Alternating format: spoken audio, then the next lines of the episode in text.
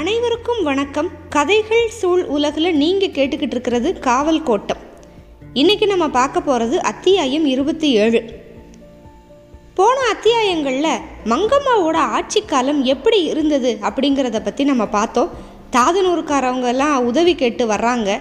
அவங்களுக்கு வந்து சில உதவிகள் செய்யணும் அப்படின்னு நினைக்கிறாங்க மங்கம்மா. ஆனால் முடியலை நாட்டு நிலைமை அப்படி இருக்குது எப்படியோ சுமூகமாக போய்கிட்டு இருக்கு.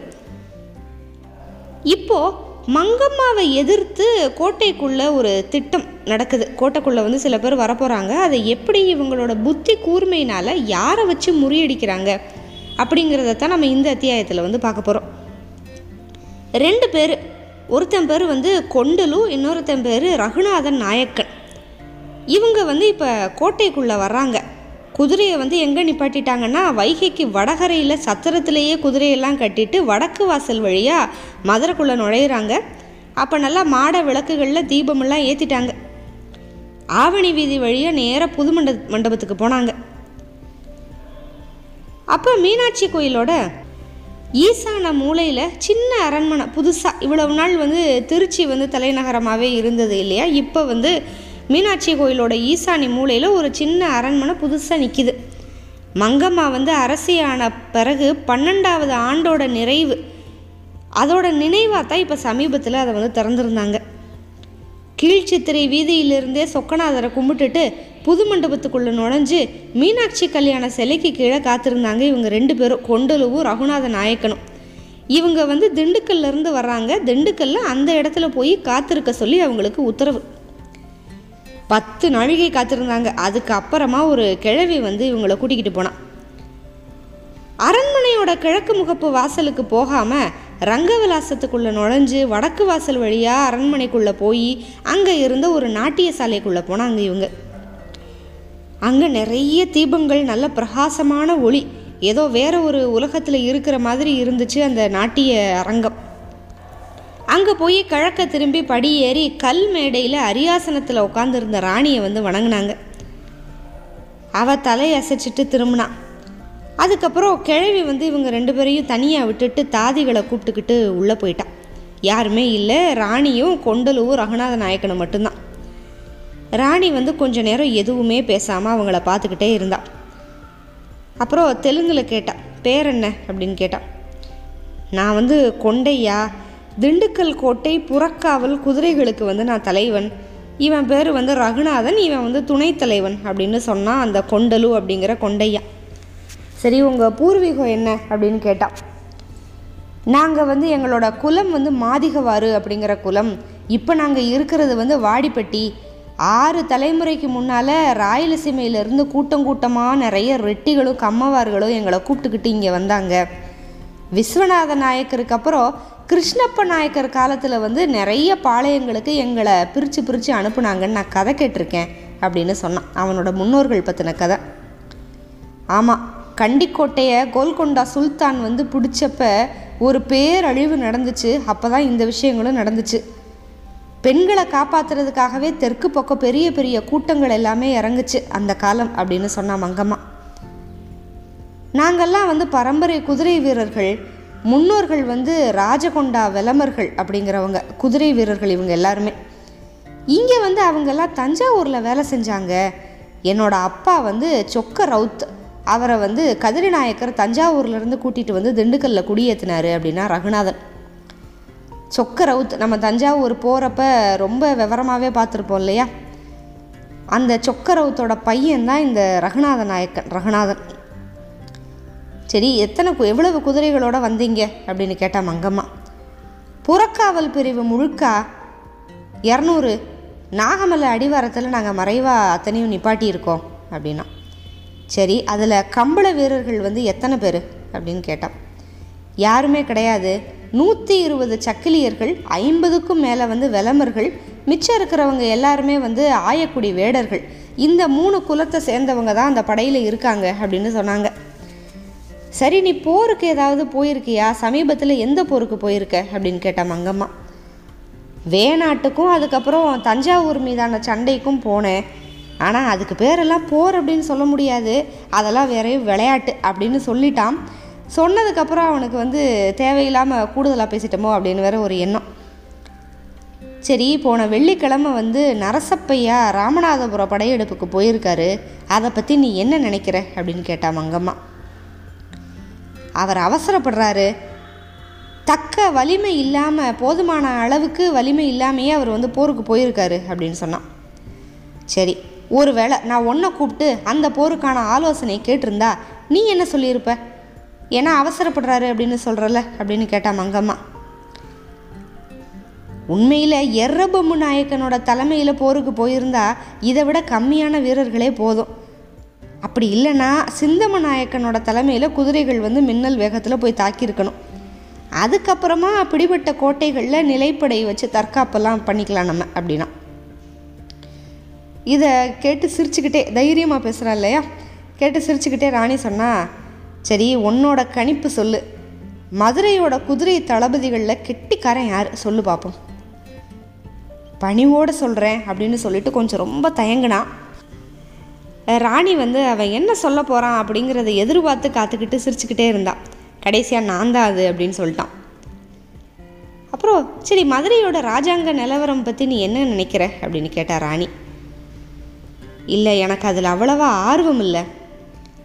பரவாயில்ல நீ என்ன நினைக்கிறங்கிறத தைரியமாக சொல்லு. நரசப்பையா வந்து அரண்மனையில் நல்ல நிர்வாகியாக இருக்கலாம். ஆனால் பாளையங்களில் அவர் மேலே வந்து ஒரே அதிருப்தி தான் எல்லா பேருக்கும். அதுவும் போர்க்களத்தில் பாளையக்காரர்களுக்கு வந்து ஒரு பார்ப்பனர் உத்தரவிடுறத வந்து அவங்க யாருமே விரும்புறதில்ல.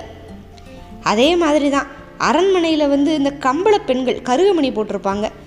அவங்க வந்து இப்போ இல்லாமல் பலிஜவாறு பெண்கள் வந்து நிறைஞ்சு போயிட்டாங்க அப்படிங்கிறதையும் வந்து சங்கடத்தோடு பார்த்துக்கிட்டு இருக்காங்க அந்த பாளையக்காரங்கள்லாம்.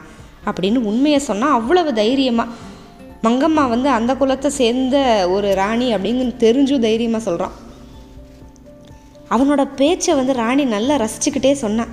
என்ன செய்கிறது அவங்க ராஜா அப்படி கல்யாணம் பண்ணிக்கிட்டா?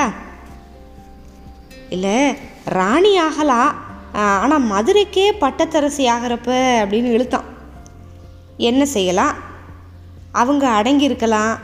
அல்லது வாய்ப்பு கிடைக்கிறப்ப சிறைப்படுத்தலாம். அல்லது ராணியை கொல்லலாம் அப்படின்னா ராணி.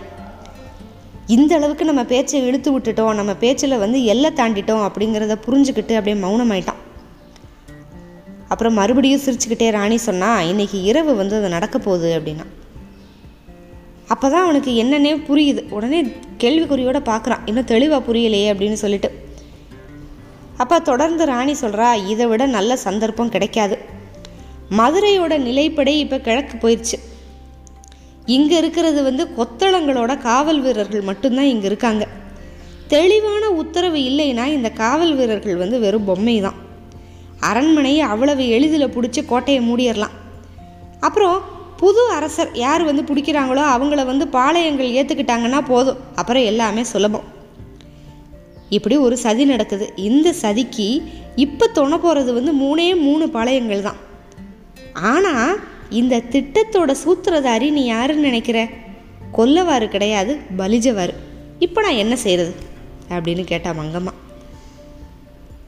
அப்போ மங்கம்மாவை பற்றி கொஞ்சம் நல்லா புரிஞ்சு வச்சுருந்தவன் சொன்னான் தர்ம சிந்தை இருக்கிற ஒரு மகாராணியோட நல்லாட்சியை கொலைக்க முயற்சி பண்ணுற ராஜ துரோகிகளுக்கு கொலை தண்டனை தான் கொடுக்கணும் அப்படின்னா. சரி எதை வச்சு இந்த நியாயத்தை சொல்கிற ஜெயிச்சவனுக்கு தான் எல்லா நியாயமும். ஆனால் நான் செல்லியம்மனோட நாமத்தில் முத்து வீரப்ப ராஜாவோட பெயரில் இதை செஞ்சு முடிப்பேன் அப்படின்னா. செஞ்சு முடிப்பேன்னா அந்த சதியை முறியடிச்சு காட்டுறேன். உடனே ராணி வந்து ஒரு ஓலையை நீட்டினா. கோட்டைக்குள்ளே ஏழு வீடு செல்லியம்மன் கோவில் மூணு கொத்தளம். இது எல்லாமே பேர் விவரத்தோடு இருந்துச்சு. அப்புறம் சொன்னான் இங்கே பாரு செயலில் இறங்க போகிறவங்க நூறு பேருக்குள்ளே தான் இருப்பாங்க. கண்டிப்பாக பின் இரவுக்கு மேலே தான் இருக்கும். அதுக்குள்ளே நீ முந்திக்கணும். கோட்டைக்குள்ளே நீ நுழைஞ்ச முப்பது நாழிகைக்குள்ளே எல்லாம் முடிஞ்சிடணும் அறுபது பேரை வச்சுக்கிட்டு அரண்மனையோட கிழக்கு வாசலை பிடிச்சிருங்க. அதுக்கப்புறம் இங்கே என்ன செய்யணும் அப்படின்னு உங்களை கூட்டிகிட்டு வந்த அவ்வா சொல்லுவா. எல்லா இடங்களையும் ஒரே நேரத்தில் தாக்கணும். அவங்க வந்து மறுபடியும் மோதினா மட்டும்தான் அவங்கள குடும்பத்துக்கு முன்னாடி வச்சு கொல்லணும். இல்லை அப்படின்னா ஆத்தங்கரைக்கு கூட்டிகிட்டு போயிருங்க. கோட்டை கதவை வந்து எப்படி உடைக்கிறது அப்படின்னு யோசிக்கிறேன் அப்படின்னா உனக்காக நானே யோசித்து யோசித்து அப்புறம் ஒரு சுலபமான வழியையும் கண்டுபிடிச்சி வச்சுருக்கேன். அந்த மேல் விதானத்தை பார்த்துட்டு வா அப்படின்னு காமிச்சா ராணி. பத்து எட்டு தெற்கு பக்கம் நடந்து போய் மேலே பார்த்தான். ஒரு அழகான குவி மாடம் அதுக்கு மேலே ஒரு பெரிய துவாரம் வானம் தெரிஞ்சுது. திரும்பி வந்துட்டு சொன்னான் இந்த கதையை வந்து நான் கேட்டிருக்கேன் இப்போ தான் பார்க்குறேன் அப்படின்னா. இந்த கதையை நம்மளும் போன அத்தியாயங்களில் வந்து கேட்டிருக்கோம்ல அது என்ன அப்படின்னு யோசிச்சு பாருங்கள் திருமலை நாயக்கர் வந்து அந்த மக்கள் அதாவது அந்த கள்ளநாட்டு மக்கள் தாதனூர் அவங்களுக்கு இருக்கிற நல்லிணக்கத்தை காட்டுறதுக்காக மதுரை காவலை அவங்க பொறுப்பில் கொடுத்தாரு. இங்கே அவங்களுக்கு எந்த வேலையும் கிடையாது. இரவு வருவாங்க தெருக்களில் சுற்றிட்டு கோட்டை மதில் மேலே தூங்கிட்டு காலையில் போயிடுவாங்க அதுக்கு வந்து ஏதோ மானியம் கொடுக்குற மாதிரி அரசாங்கம் கூலி கொடுக்குது. முத்து விறப்பை இருந்திருந்தா இவங்களோட நிலமை ரொம்ப மாறி இருக்கும். என்னால் முடியல. அந்த ஊர் பேரை வந்து நான் மறந்துட்டேன். அவ்வா கிட்ட கேட்டுக்கலாம். நீங்கள் கோட்டைக்குள்ளே நுழையிறதுக்கு மட்டும் கிடையாது. இந்த குறிப்பிட்ட இலக்குகள் எல்லாத்தையும் அடையாளம் காட்டவோ அவங்களோட உதவி வந்து ரொம்ப தேவைப்படும். ரொம்ப நம்பகமானவங்க அப்படின்னு சொன்னான். சரி எங்களை எப்படி அவங்க நம்புவாங்க அப்படின்னு இவன் பதில் கேள்வி கேட்டான். அவங்களுக்கு தெரிஞ்ச ஒரு முக்கியமான பொருளை வந்து நான் அடையாள சின்னமாக தர்றேன். அவங்களோட உதவியெல்லாம் வாங்கிக்கோங்க அப்படின்னு சொல்லிட்டா மங்கம்மா. இப்போ அடுத்து இப்போ இரவாகுது. காவலுக்கு வந்து யார் வர்றாங்க அப்படின்னா குஞ்சிவீரன் பெரியாம்பளை வழக்கமாக வர்ற நேரத்துக்கு கோட்டையோட மேற்கு வாசலில் வந்து நின்னார். வழக்கம் போல் கதவுகள்லாம் திறந்து தான் இருந்துச்சு. அவர் கூட ஒரு இருபது பேர் வந்திருந்தாங்க. கதவுக்கு பக்கத்துலேயே காத்துக்கிட்டு இருந்தாங்க. மீதி இருபது பேர் கொஞ்சம் தாமதமாக தூரத்தில் வந்துக்கிட்டு இருந்தாங்க. ஒரு வீரன் அதை பார்த்துட்டு வித்தியாசமாக கேட்டான் அவங்க ஏன் பிந்தி வர்றாங்க? அப்படின்னு கேட்டான். அப்படி கேட்டுக்கிட்டு இருக்கிறப்பவே குதிரைகள் வந்துக்கிட்டே இருக்க அதை ஓடி வர்றதை பார்த்துட்டான். கதவை மூடு அப்படின்னு கத்திக்கிட்டே போனால் அப்போ வந்து குஞ்சி வீரன் சொன்னார் ராணியோட உத்தரவு திண்டுக்கல் வீரங்க தான் வர்றாங்க நீ கதவை அடைக்காத அப்படின்ட்டாரு. அவனுக்கு ஒன்றும் புரியலை. குழம்பி போய் நேரம் மேற்கு அலங்க தலைவன்கிட்ட ஓடுனான். அதுக்குள்ளே ரகுநாத நாயக்கன் வந்து உள்ளே நுழைஞ்சிட்டான். திட்டம் போட்டபடி தன்னோட வீரர்களோட மேங்காட்டு லாயத்தை தாண்டி கோட்டை சுவரோரமாகவே அரண்மனையை நோக்கி அவ்வளோ வேகமாக போனான். இப்போ வாசலுக்கு ஓடி வந்த தொட்டியங்கோட்டை ரங்கன் நாயக்கர் அவர்கிட்ட இந்த கொண்டல் ரகுநாத நாயக்கன் வந்து உள்ளே போயிட்டான். கொண்டல் வந்து ஒரு ஓலையை நீட்டிக்கிட்டே சொன்னான். ராணியோட உத்தரவு கொத்தளங்களில் இப்போ எந்த சத்தமும் எழுப்பக்கூடாது. உடனே எல்லா பகுதிக்கும் தகவல் கொடுத்துட்டு வாசலை மூடுங்க அப்படின்ட்டான். இப்போ பதினோரு பிரிவாக குதிரைகள் பிரிஞ்சு தாதனூர்காரவங்களை அடையாளம் காட்டுறதுக்காக பயன்படுத்திக்க சொன்னாங்கல்ல மங்க மங்கம்மா. அதனால் அந்த ஒவ்வொரு பிரிவுக்கும் தாதனூர்காரவங்களை அடையாளம் காட்டுறவங்கள கூப்பிட்டுக்கிட்டு ஏற்றிக்கிட்டு அவ அந்தந்த இலக்குகள் திட்டப்படி இங்கே இங்கே அந்த குதிரை வீரர்கள் ஏன்னா ஒரே நேரத்தில் தாக்கணும் அப்படின்னு உத்தரவு அதை ஏற்றிக்கிட்டு போனாங்க. எதிர்ப்பு வந்து கண்டிப்பாக அதிகமாக இருக்கும் அப்படிங்கிறதுனால கொண்டலு வந்து கொத்தளத்தை நோக்கி அவனே போனான் யாரையும் அனுப்பாமல் படிகளில் ஓடி ஏறினப்ப அவனை நோக்கி வேல் கம்பு எல்லாம் அப்படியே நீண்டுக்கிட்டே இருக்குது அதை வந்து அப்படியே கோடரியில் தட்டி விட்டுக்கிட்டு கழுத்தை சீவிக்கிட்டே போனான். இன்னும் ரெண்டு பேரும் வேலோடு வந்தாங்க. கொண்டலுவுக்கு பின்னால் வந்தவங்க அந்த ரெண்டு பேரை வெட்டி சாய்ச்சிட்டாங்க நாலு பேர் தப்பிச்சு மதில் மேலேயே ஓடுனாங்க. பக்கத்து கொத்தளங்கள்லேருந்து வீரர்கள் இங்கே ஓடி வந்தாங்க. அவங்க நெருங்குறதுக்குள்ளே கொண்டலு கத்திட்டான். ராணியோட உத்தரவு ராணியோட உத்தரவுன்னு சொல்லவும் அவங்கெல்லாம் அப்படியே நின்றுக்கிட்டாங்க அப்போ யார் தாக்க போகிறாங்க யார் இப்போ உதவிக்கு வர்றாங்க? இந்த எல்லா விஷயமும் தெரிஞ்சு ஒரு நல்ல திட்டத்தோட தான் இவங்க எல்லாருமே வந்திருக்காங்க. கொத்தளத்துக்கு கீழே வந்து பாளைய பகல் காவல்காரர்கள்லாம் தூங்கிக்கிட்டு இருப்பாங்கல்ல? அவங்க ஏழு பேரையும் வந்து பின்னால் கையை கட்டி கயத்தை வச்சு ஒன்றா கட்டி போட்டாங்க கொண்டலும் அவங்கள அப்படியே விட்டுட்டு தன்னோட வீரர்களோட இப்போ செல்லியம்மன் கோவிலை நோக்கி போனான். போகிறப்பவே இன்னொரு கொத்தளத்துலேருந்து வேலையை முடிச்சிட்டு இவனோட வீரர்கள் சேர்ந்துக்கிட்டாங்க. தப்பிச்சு ஓடின நாலு பேர் நேராக மார்க்கு மேற்கு வாசலுக்கு போய் கதவை திறக்கிறதுக்கு முயற்சி பண்ணாங்க.